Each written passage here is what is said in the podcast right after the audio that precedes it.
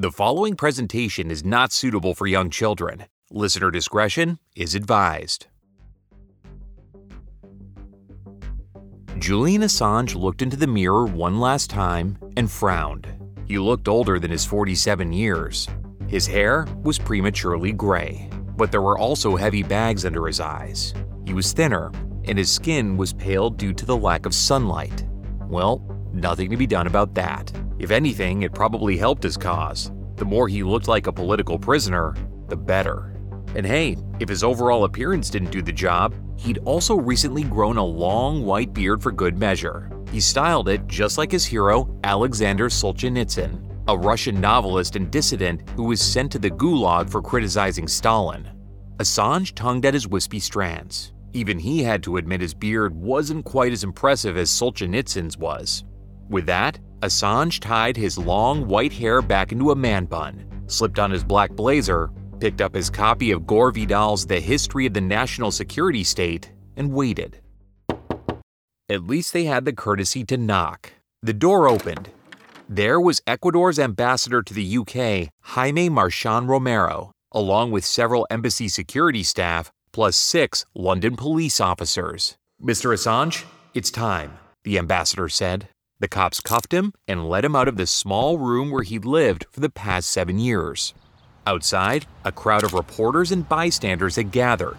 The moment Assange saw them, he went limp.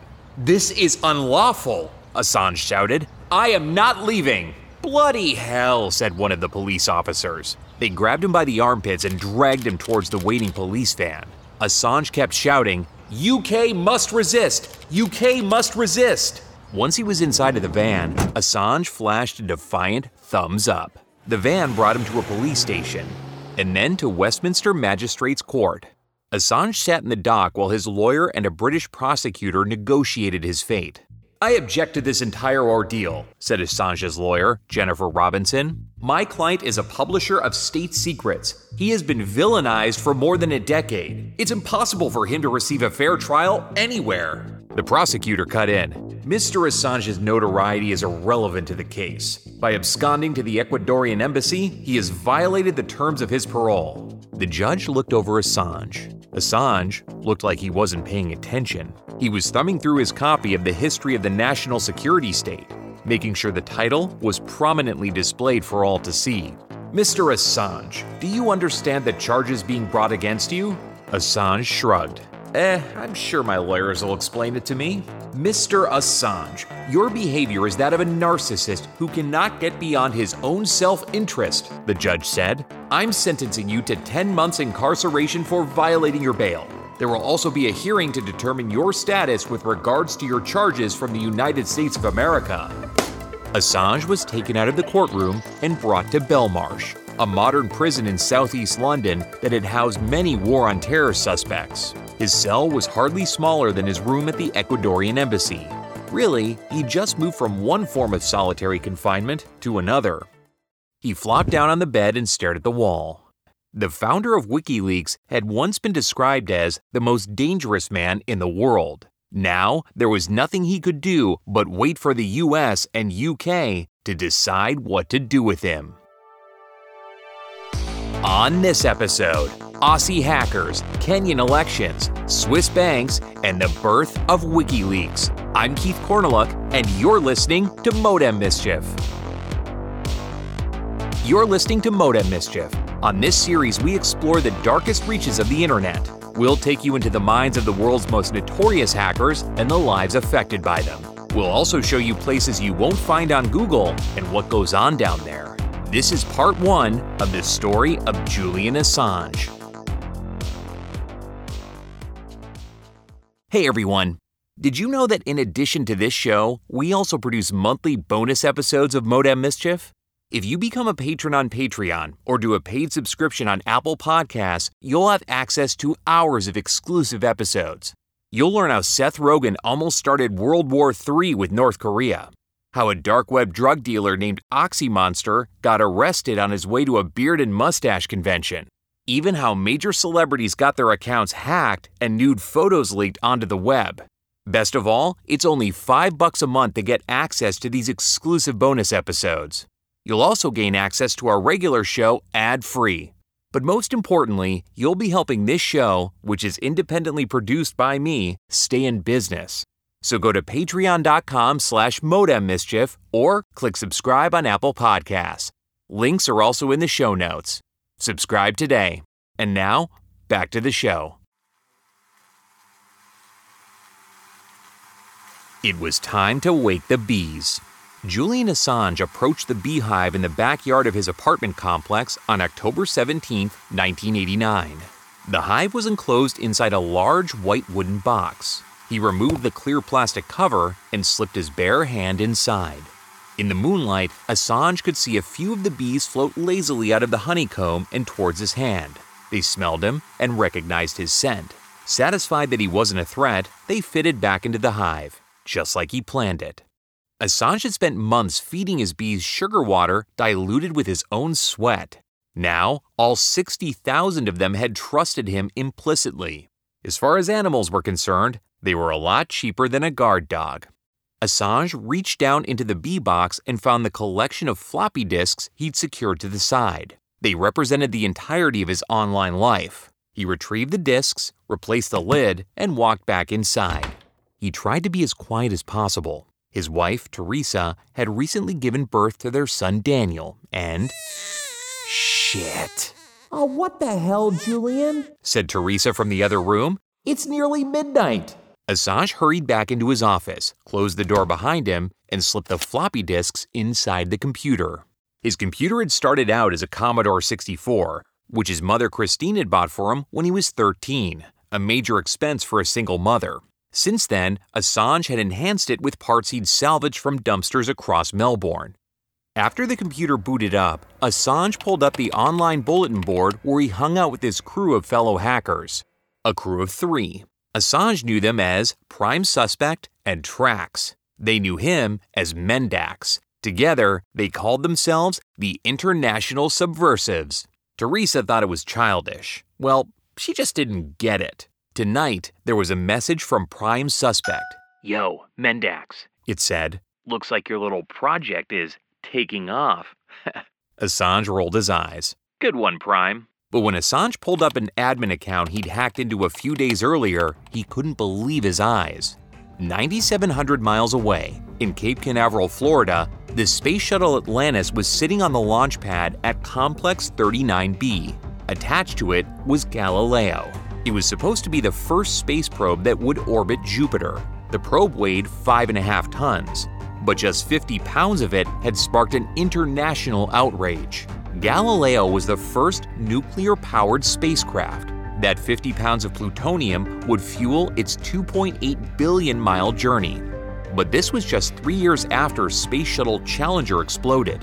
If the Atlantis met a similar fate while it was in Earth's orbit, with Galileo on board, it would poison the planet.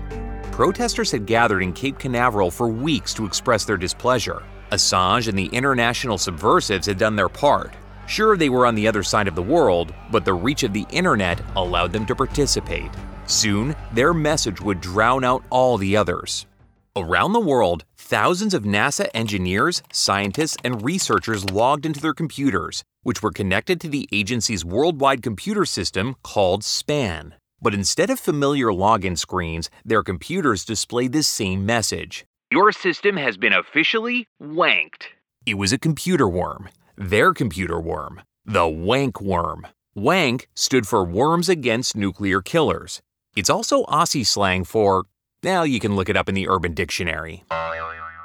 Assange had only intended for the worm to infect a few dozen computers at the space agency. Instead, it quickly spread to thousands of NASA computers around the world. Holy shit. Assange thought. Their little worm of protest was way, way more successful than they'd ever expected. Surely the American government would be hunting for whoever was responsible. Assange quickly ejected his floppy disks and headed back to the beehive. Or at least, that's one version of the story.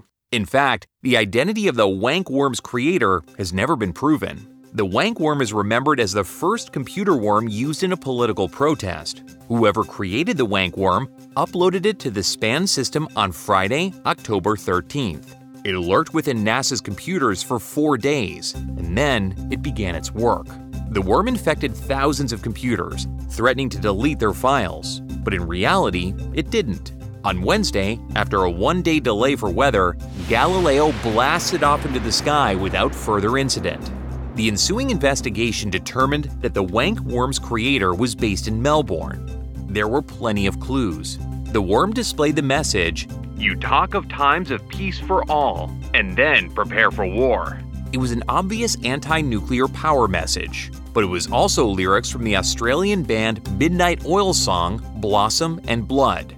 That's where the trail ran cold.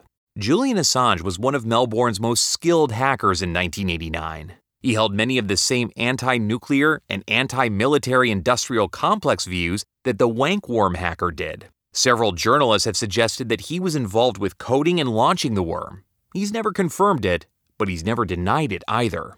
It's a typical Julian Assange story. For someone who's dedicated his entire life to exposing the truths of the world, it's surprisingly difficult to pin down concrete details about Julian Assange's life. This is a person who disavowed his own autobiography. That's right, a book he wrote himself. But here's what we do know Julian Assange was born in Townsville, Queensland, Australia in 1971. He claims his parents met at a Vietnam War protest. An anti nuclear activist herself, Assange says his mother Christine's politics inspired him to fight injustice wherever he saw it. Assange borrowed his hacker name, Mendax, from the Roman poet Horace, specifically the phrase splendide mendax, or nobly untruthful. By age 16, Assange had formed his own hacking crew, the International Subversives, with two other teenagers from Melbourne whom he met online. Assange even published a monthly newsletter just for the three of them. The International Subversives didn't hack for money or vandalism. They believed that knowledge should be free for everyone. They called it ethical hacking. They broke into several U.S. government websites, the Air Force's 7th Command Group headquarters at the Pentagon, the Naval Surface Warfare Center in Virginia, defense contractors like Lockheed Martin and Unisys, even the Los Alamos National Laboratory where the U.S. built and tested nuclear weapons. Assange would later compare it to trophy hunting. They just wanted to see how things worked, and they carefully removed any trace of their activities. Or tried to. In 1991, Assange was caught hacking into the Canadian telecommunications provider Nortel. He avoided jail by paying a $2,300 fine. Shortly after that, his wife Teresa left him, taking their son Daniel with her. Assange's mother Christine says that the stressful custody battle was when her 19 year old son's hair turned prematurely white. It's also, Christine says, partly what gave him the idea to found WikiLeaks. According to Christine, Assange felt that Australian courts were controlled by a conspiracy of radical feminists who wanted to keep children away from men.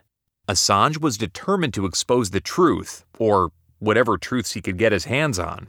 Assange said that he first had the idea for WikiLeaks around 1997, but he wouldn't actually register the domain name until 2006. In the late 90s and early 2000s, the internet was making it easier than ever to distribute information. WikiLeaks was a simple concept.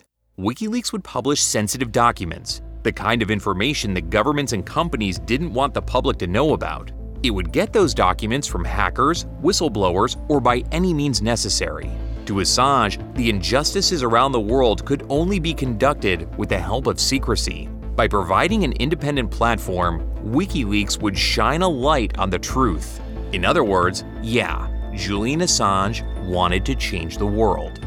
If it worked, WikiLeaks could swing elections and topple governments, but it was also bound to make Assange a lot of enemies. Like the name suggests, WikiLeaks was inspired by Wikipedia, the user run encyclopedia. Assange decided that WikiLeaks would be run on a volunteer basis. For one thing, he didn't have any money to pay employees. That would only be possible once WikiLeaks began soliciting donations, and donations would only come in once people knew what the hell WikiLeaks was. Assange would be the only WikiLeaks member with an official title, editor in chief. There would be no question who had the final say. Assange wanted WikiLeaks to be a global operation, but to start, he'd have to set up a server somewhere. He chose San Francisco, California. The city's history of liberal politics also made it seem like the perfect haven for an organization that would be taking on the world's authoritarian regimes including, Assange would argue, the United States. Assange traveled across Europe and Asia, meeting hackers in person and trying to persuade them to join his cause. Assange would never say how many people were working for WikiLeaks. He liked to claim that he had dozens of employees. In reality, in the early days, it was just him and an old laptop. He had no fixed address. He would crash on people's couches for a few weeks at a time. He had few possessions, just a backpack full of laptops and cables, and another full of fresh socks and underwear. He rarely changed his clothes, which might be why people didn't offer their couches for very long. Soon, Assange had a handful of volunteers. He set up an informal WikiLeaks advisory board, but named himself editor in chief. There was no question who had the final say. It was January 2007. Assange was determined to put WikiLeaks on the map. His next stop was Nairobi, Kenya. It was the host city of the World Social Forum. The World Social Forum is an antidote to the World Economic Forum, the billionaires conference held annually at Davos, Switzerland. Held at the same time, the World Social Forum is a gathering of 60,000 activists from around the world to discuss poverty, inequality, and oppression. By attending the World Social Forum, Assange hoped to network and introduce WikiLeaks to a receptive audience. But it was the World Social Forum's host country, Kenya, that would prove to be much more important for WikiLeaks' future. A few days after he arrived, Assange sat in the office of Mwalimu Mati. Mati was the founder of the Mars Group Kenya, an activist organization devoted to exposing government corruption. He'd founded it a year earlier with his wife Jana. Something fell into our laps recently, Matai said. He handed Assange a hefty document, more than a hundred pages. I got that from someone in the government, Mati continued. It's a report about the activities of our last president, Daniel Arap Moi. Assange leafed through it. According to the report, President Moi and his two sons had embezzled more than $2 billion from Kenya. They owned properties in 28 countries, including a 10,000 acre ranch in Australia. Assange was almost impressed. Assange waited until just 100 days before the Kenyan election to pass the report along to the British newspaper, The Guardian. The Guardian published it under the title The Looting of Kenya, crediting WikiLeaks as the source. In Kenya, the report was a bombshell. Kenyans everywhere were outraged. Soon, Kibaki's top challenger, Prime Minister Raila Odinga, shot up in the polls. When the election took place in December, Kibaki declared himself the winner before officials even finished counting the votes. Kibaki was hastily sworn in for a second term despite allegations that he'd fraudulently added tens of thousands of votes to the total. Odinga urged his supporters to protest, and they did. Kibaki's police responded by opening fire on the protesters, killing about 800. Kibaki was losing control of the country. Violence continued for months. Finally, former UN Secretary General Kofi Annan arrived and brokered a power sharing agreement between Kibaki and Odinga. For Assange, the publication of the report was a huge marketing opportunity. He immediately began claiming that not only did WikiLeaks affect the outcome of the Kenyan election, it changed Kenyan history. WikiLeaks had indeed affected the election. Lives had been lost. But if Assange wanted to change the world, he had a long way to go. WikiLeaks was just getting started.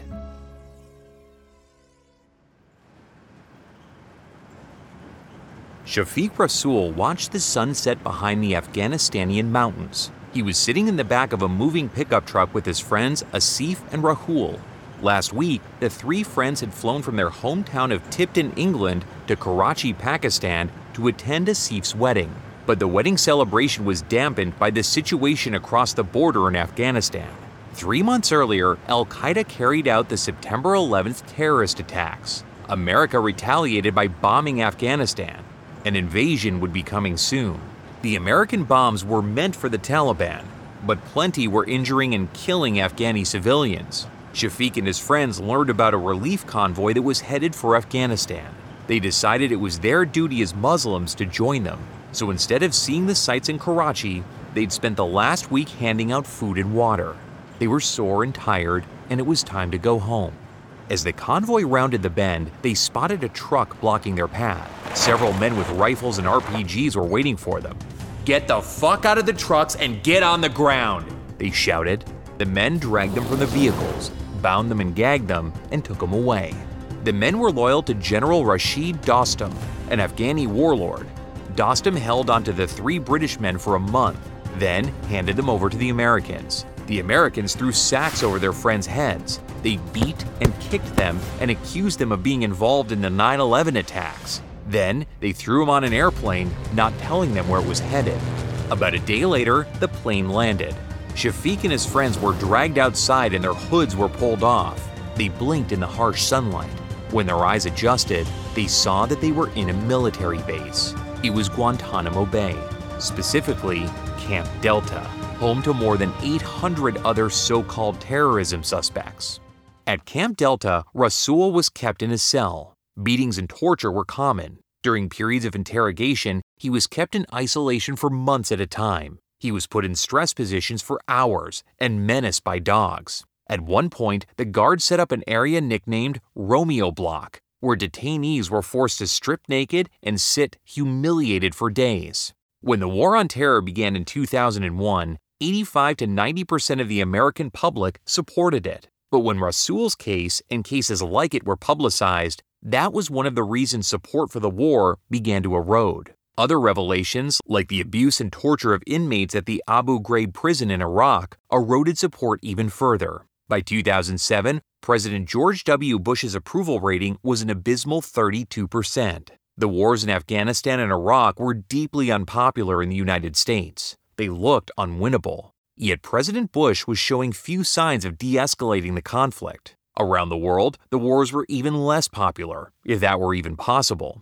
To Julian Assange, the war on terror wasn't just illegal, it was a symbol of everything wrong with the way the world worked. First world superpowers like the United States had been abusing third world nations for centuries. The war on terror was just the latest iteration of that trend.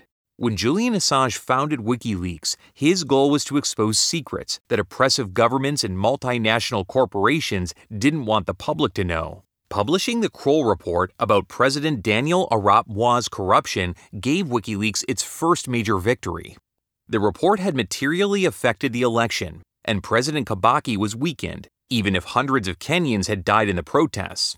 A year later, WikiLeaks would once again publish a sensitive document about Kenyan's political situation. Titled The Cry of Blood, this one detailed how Kenyan police had systematically abducted and killed members of the Mungiki street gang. Over 500 young men were killed or had gone missing during President Kibaki's time in office. Shortly after the Cry of Blood report was published, a Kenyan lawyer and civil rights activist named Oscar Kamau Kingara was gunned down in Nairobi, along with his assistant John Paul Olu. Assange would later say that Kingara and Olu's deaths were a canary in the coal mine moment that drove him to the dangers of facing whistleblowers around the world. But Assange also saw the deaths as an opportunity to promote WikiLeaks by turning Kingara and Olu into martyrs. To Assange, the killings gave his organization legitimacy. People were being killed for the work WikiLeaks was doing. Assange would often bring up Kingara and Olu when WikiLeaks faced criticism. Otherwise, Kenya had served its purpose. Assange continued traveling the world, meeting up with activists in countries like Egypt and Malaysia to publish more sensitive documents, and attending hacktivist conferences in the United States. Around this time, Assange met a man who would become WikiLeaks' first full time employee. His name was Daniel Domscheit Berg. He was a German computer programmer working for an American IT company that did IT work for civilian and military clients. He was soft spoken, with thinning hair and glasses. He didn't naturally seek the spotlight like Assange did, but he was no less passionate about wanting to change the world for the better. On WikiLeaks, Domscheit Berg went by the alias Daniel Schmidt. It was the same name as his cat. That's right, Daniel Domscheit Berg named his cat Daniel Schmidt. For Assange, Domscheit Berg represented not just an IT expert who could help run WikiLeaks' lone server, he was also someone to share the workload. They were even friends, as long as Daniel remembered who was in charge. While Assange had begun to make a name for himself in WikiLeaks, he could still travel safely around the world, his anonymity providing the most effective security. Soon, that would change. As Assange continued to grow and expand WikiLeaks, the war on terror raged. Hundreds of Muslims were being kept in cages at Guantanamo Bay. Civilians in Afghanistan and Iraq were being killed. Combatants on all sides were dying. But it wasn't just the injustice of the wars that was so galling to Assange. It was the secrecy with which the United States and its allies conducted them. All of these scandals, like Guantanamo Bay and Abu Ghraib, only became known because whistleblowers and journalists had exposed them. The United States government certainly wasn't forthcoming about the brutal realities of the war. In the early days of the War on Terror, the media was forbidden from filming coffins of American soldiers returning to the United States. Hell, the American military wasn't even saying how many Iraqis and Afghanis were dying. They claimed they weren't keeping track. But for a modern government bureaucracy like the American military, not to even keep track of enemy casualty totals was absurd. Assange was determined to help end the wars in Iraq and Afghanistan. In the months after The Guardian published The Looting of Kenya, another document was uploaded to WikiLeaks' digital Dropbox. This one was titled Camp Delta Standard Operating Procedures. It was an instruction manual on how to handle terror suspects at Guantanamo Bay. It outlined details like how long they could be kept in solitary confinement, how they could be psychologically manipulated, how to use military dogs to intimidate them, and even how to conceal all of this from Red Cross observers. It was even authorized by Major General Geoffrey D. Miller, Camp Delta's commanding officer who would be stationed at the Abu Ghraib prison. The manual matched much of what Shafiq Rasul and his friends have said in interviews with human rights organizations and their trial testimonies. Practically everything except Romeo Block was in the manual. Then, shortly after publishing the Camp Delta manual, WikiLeaks received another document in the Dropbox. This one was an internal U.S. Army report about the 2004 Battle of Fallujah in Iraq. This report was originally supposed to be sealed for 25 years after it was issued. The First Battle of Fallujah began early in the morning of March 31, 2004, when four employees of the defense contractor Blackwater walked out of their base and towards the waiting vehicles. They were Scott Helvenston, Mike Teague, Wesley Batalona, and Jerry Zovko. They were ex Navy SEALs, and one was an ex Army Ranger. Just the four of us today? Helvenston said. The others had to do paperwork, Teague replied. That might be a problem. Typically, each vehicle had three guards armed with assault rifles. Now they had nobody providing rear cover, I'm sure you heard about the IED explosion outside of town earlier this morning. Teague continued. Means we'll have to be going through downtown Fallujah. Everyone nodded, knowing what that meant. They got into the waiting vehicles black Mitsubishi Pajeros. Helvenston and Teague were in one SUV, Batalona and Zovko in the other. They were protecting a convoy of vehicles providing kitchen supplies for the 82nd Airborne Division, which was stationed outside the city. At around 10:30 a.m., the SUVs ran into traffic outside a shopping center. Suddenly, armed gunmen in ski masks approached Helvenston and Teague, who were in the rear of the convoy. The gunmen opened fire without warning, killing them both instantly. Batalona and Zovko tried to escape, but in addition to the traffic, a crowd of about 300 men and boys was forming and filling the streets. Soon, the second pair of contractors was killed. One of the attackers threw a grenade into the SUV, setting it on fire and burning the bodies, while the crowd cheered. When the flames died down, boys dragged the body out of the vehicles. They were hung from a bridge overlooking the Euphrates River. The crowd chanted things like, Fallujah is America's graveyard. That event kicked off the First Battle of Fallujah. At the time, most media sources dutifully passed along the American military's accounting of what happened next. According to the US military, four days later, about 2,000 soldiers encircled Fallujah to pacify the city. The fighting lasted for about five days until the American led coalition declared a ceasefire, then handed control of Fallujah over to a Sunni led militia. But the Battle of Fallujah report sent to WikiLeaks told a much different story.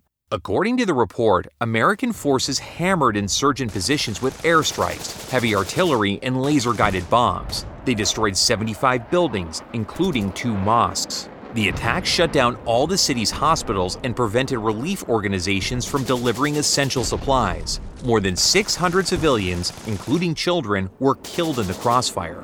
Al Jazeera was broadcasting photos of deceased children around the world. As part of the ceasefire agreement, the United States had Al Jazeera reporters removed from the city. The fighting dragged on for months after the supposed ceasefire. Later that year, American forces used white phosphorus bombs on the city in violation of the Geneva Convention. The report detailed all of it, hundreds of pages in brutal detail. And again, this was just one battle. What else was the US military covering up? Assange published the Army's report on the Battle of Fallujah on WikiLeaks in December 2007, weeks after Wired published the Camp Delta Prison Manual. If Assange was being honest, the response to both publications was a bit of a letdown. When Wired published the Camp Delta Manual, the United States responded by claiming that the manual was outdated, but it didn't deny the document's authenticity. But with the Fallujah report, the military didn't even bother to comment. The two document dumps didn't move the needle much. The wars were already unpopular, and while these documents did provide a lot of evidence of wrongdoing, they were also, well, just big piles of documents. The average reader wasn't going to dig through the hundreds of pages of military jargon to find the damning details. If Assange wanted to sway public opinion, he needs something more impactful. But while the US military was publicly ignoring WikiLeaks, behind the scenes, it was a different story. In late December 2007, a group of intelligence officers for the U.S. Army's Counterintelligence Unit met at Fort Meade, Georgia, to discuss the WikiLeaks problem. We still don't know who's been passing WikiLeaks these documents, do we? said the commanding officer. That's a negative, one of their subordinates replied. WikiLeaks does all their communication on encrypted channels. Whistleblowers upload their documents on Tor browsers only. So, how do we stop them? The CO asked. Another officer spoke up. The whole organization relies on trust, right? Whistleblowers send WikiLeaks sensitive stuff because they think they'll be protected. But if we can guarantee legal consequences for whistleblowers, huh, WikiLeaks is fucked. So we need to identify the whistleblowers, the CEO said. Soon after this meeting, WikiLeaks would face its biggest threat. Not from the government, but from the private sector. WikiLeaks would be in for the fight of its life.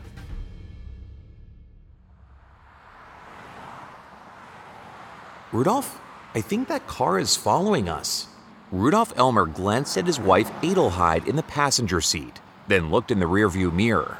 There, a few car lengths back, was a black BMW.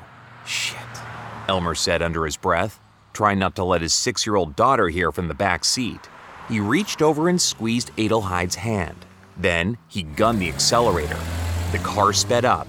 In the rear view, the BMW sped after them. Elmer quickly changed lanes and the BMW followed suit. Adelheid was right. The car was following them. Elmer saw an exit up ahead. He swerved across multiple lanes of the Swiss Autobahn, cutting off several angry drivers, and roared down the exit ramp. The BMW did the same. Off the highway, Elmer pulled into a parking lot. The BMW pulled in a few hundred yards away. Elmer glared at the black sedan. These people weren't just harassing him, they were harassing his family. They weren't going to stop, and it was time to do something about it. It was time to go to WikiLeaks. Elmer, 52, was a career banker, and he'd spent nearly 20 years working for the Swiss financial institution Julius Baer. Since 1994, he and his family lived in the Cayman Islands, where he managed the local branch. In 2002, a cache of internal documents, including customer and banking information, went missing. As Julius Baer's hurricane officer, Elmer kept backup copies of data at home, so he immediately fell under suspicion. The company tried to subject Elmer to a polygraph test, but since he had recently had spinal surgery, he was unable to complete it. Shortly after that, the company laid him off. According to Elmer, he was unfairly scapegoated for the data going missing. According to Julius Baer, Elmer deliberately stole the data because he'd been passed over for a promotion. Either way, after his layoff, Elmer was out for revenge. In his time at Julius Baer, Elmer had become aware that the bank was shuffling money into offshore accounts so that it could avoid paying Swiss taxes. Now, fresh off his layoff, he began sending incriminating documents to Swiss tax authorities. He also began emailing his former clients, threatening to go public with their shady dealings. According to Elmer, this was when he began receiving anonymous death threats. Then, Julius Baer hired the Swiss private detective agency Ryfle AG to keep tabs on his family. They were following him as well as his wife and daughter. Swiss tax authorities weren't interested in Elmer's information, but Elmer had been following the Kenyan embezzlement scandal and WikiLeaks' involvement in it closely. The whistleblowing organization seemed like the perfect outlet to publicize his story. At the time, WikiLeaks claimed to publish any sensitive documents it received without editing. To test this, Elmer created a fake letter from Julius Baer to German Chancellor Angela Merkel advising her to close her offshore bank accounts. When WikiLeaks published it, Elmer was satisfied. In January 2008, Rudolf Elmer uploaded bank transaction records from 14 Julius Baer customers to WikiLeaks servers. The documents detailed how much money was funneled through subsidiaries and hidden in offshore bank accounts to shield them from taxation. The amounts ranged between 5 and 100 million dollars. On January 15th, WikiLeaks published them. That same day, Assange's second in command, Daniel Domscheit Berg, received an email from a California law firm representing Julius Baer. It demanded WikiLeaks take the documents down, then reveal its source. Domscheit Berg was nervous. He didn't see how a fledgling operation like WikiLeaks could possibly defend itself against a high powered law firm. He wondered if they should just give in to the law firm's demands. But Assange refused. Assange replied to the law firm as WikiLeaks head of legal, Jay Lim, in reality, an alias Assange created to make it look like WikiLeaks had a legal department. He replied that WikiLeaks would be hiring a lawyer. That bought them some time. But a few days later, when Assange tried to log into WikiLeaks, it was offline. Remember, WikiLeaks' first, and so far only, server was in San Francisco. Julius Baer's lawyers had filed an emergency injunction with WikiLeaks' California internet service provider, Dynadot, demanding the site be shut down on the grounds that it published Julius Baer's company secrets. Judge Jeffrey D. White agreed and signed off on an injunction that shut down WikiLeaks permanently. WikiLeaks needed lawyers, and they needed them now. Problem was, the site still basically had no money. Their only legal representation was one attorney in Texas who offered her services for free.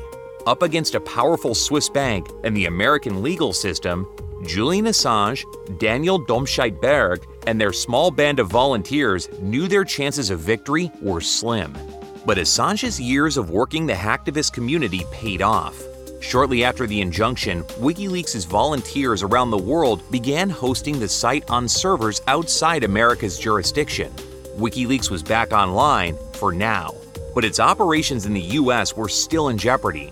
The injunctions made headlines across America, in the following days, human rights organizations like the ACLU and the Electronic Frontier Foundation, and media organizations like the New York Times and CBS News condemned the injunction as a violation of freedom of speech.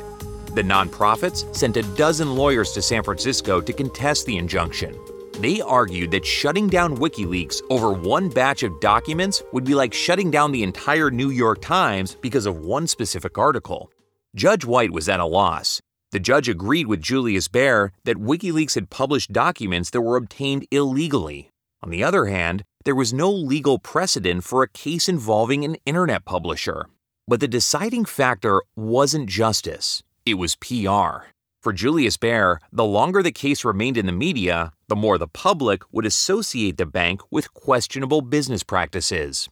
On March 1, 2008, Julius Baer withdrew the injunction request. The bank would continue to pursue legal consequences against Rudolf Elmer for years, but WikiLeaks was free to continue operating in the United States. Julian Assange had won. But it was also becoming clear that America wasn't as safe as he once thought. In the weeks following his courtroom victory, Assange received another sensitive document from an anonymous source. It was an internal report from the U.S. Army's Counterintelligence Division, produced after that meeting about WikiLeaks. Since WikiLeaks had published the Camp Delta Manual and the first Battle of Fallujah report months earlier, the Army's Counterintelligence Division concluded that WikiLeaks was now a legitimate threat to national security. The report then outlined a plan to silence WikiLeaks by identifying its whistleblowers and pursuing the harshest criminal penalties possible. And this was just what the Army was willing to write down.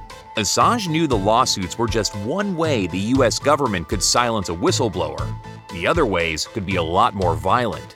Assange decided to publish the Army's report on WikiLeaks, but WikiLeaks needed a new home. About a year later, that home presented itself. In the summer of 2009, WikiLeaks received the loan book from Kaupthing Bank.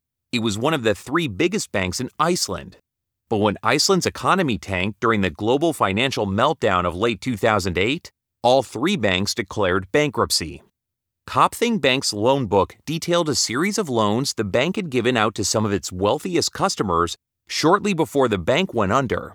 These loans totaled several billion dollars and were given without collateral. In other words, with the bank's closure looming, the bank's employees looted everything they could from it and sent it off to their VIP clients. It was the perfect sort of document to kickstart a national scandal in the tiny island nation. By now, WikiLeaks was receiving several submissions just like it from countries all over the world. But Iceland had the strongest laws protecting journalists and whistleblowers, so Iceland went to the front of the line. In September of 2009, WikiLeaks published Kaupthing's loan book. Thousands of Icelanders took to the streets to protest the banks. Like Julius Baer, the bank tried to issue an injunction to stop it. But public outrage was so swift and immediate that it didn't matter. In November 2009, Julian Assange and Daniel Domscheit Berg traveled to Iceland to attend a conference on freedom in the digital age. They were greeted like rock stars. One activist immediately offered to let them stay in their guest house. This could work, Assange thought as he worked the crowd. WikiLeaks had a long way to go. It needed money, lawyers, volunteers, and most of all, servers. It hadn't affected the trajectory of the war on terror or done much to upend the first world status quo. But WikiLeaks had also come a long way since it was just a word on a whiteboard in Julian Assange's Melbourne apartment. It had published several bombshell reports that had tangible effects in countries like Kenya and Iceland. It was starting to make a name for itself, and soon, from its new home in Iceland, it would shake the world.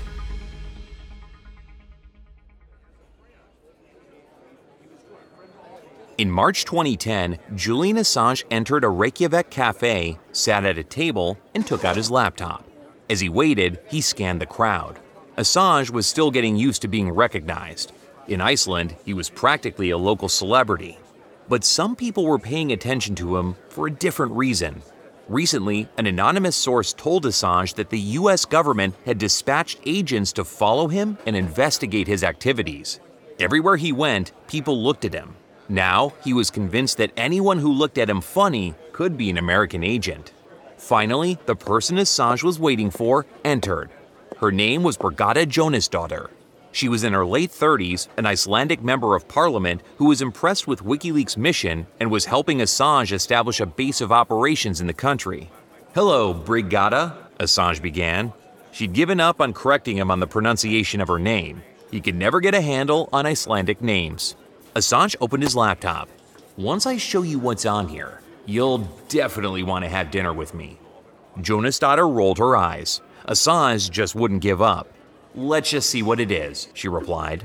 Assange pulled up a video file. As he did, he lowered his voice to make sure he wasn't overheard. My confidential source within the US military sent this to me. Have a look. The video had been taken from an Apache attack helicopter flying over what looked like Baghdad, opening fire on the city below. It was nearly 38 agonizing minutes long. When the video finally ended, Jónsdóttir was weeping. If we play this right, this could put us on the map, Assange said. But Jónsdóttir wasn't listening. All she could think about was what one of the helicopter pilots said during the video. It's their fault for bringing kids into a battle. On the next episode of Modem Mischief, part two of the three part story of Julian Assange. I'm Keith Korneluk, and you're listening to Modem Mischief. Thanks for listening to Modem Mischief. Don't forget to hit the subscribe or follow button in your favorite podcast app right now so you don't miss an episode. This show is an independent production and is wholly supported by you, our listeners. And the best way to support the show is to share it. And another way to support us is on Patreon or a paid subscription on Apple Podcasts. For as little as 5 bucks a month, you'll receive an ad-free version of the show plus monthly bonus episodes exclusive to subscribers. Modem Mischief is brought to you by Mad Dragon Productions and is created, produced, and hosted by me, Keith Korneluk. This episode is written and researched by Jim Rowley. Edited, mixed, and mastered by Greg Bernhard, aka Wankworm is his nickname for his Johnson. The theme song You Are Digital is composed by Computer Bandit. Sources for this episode are available on our website at modemmischief.com. And don't forget to follow us on social media at Modem Mischief and slide into our DMs. Thanks for listening.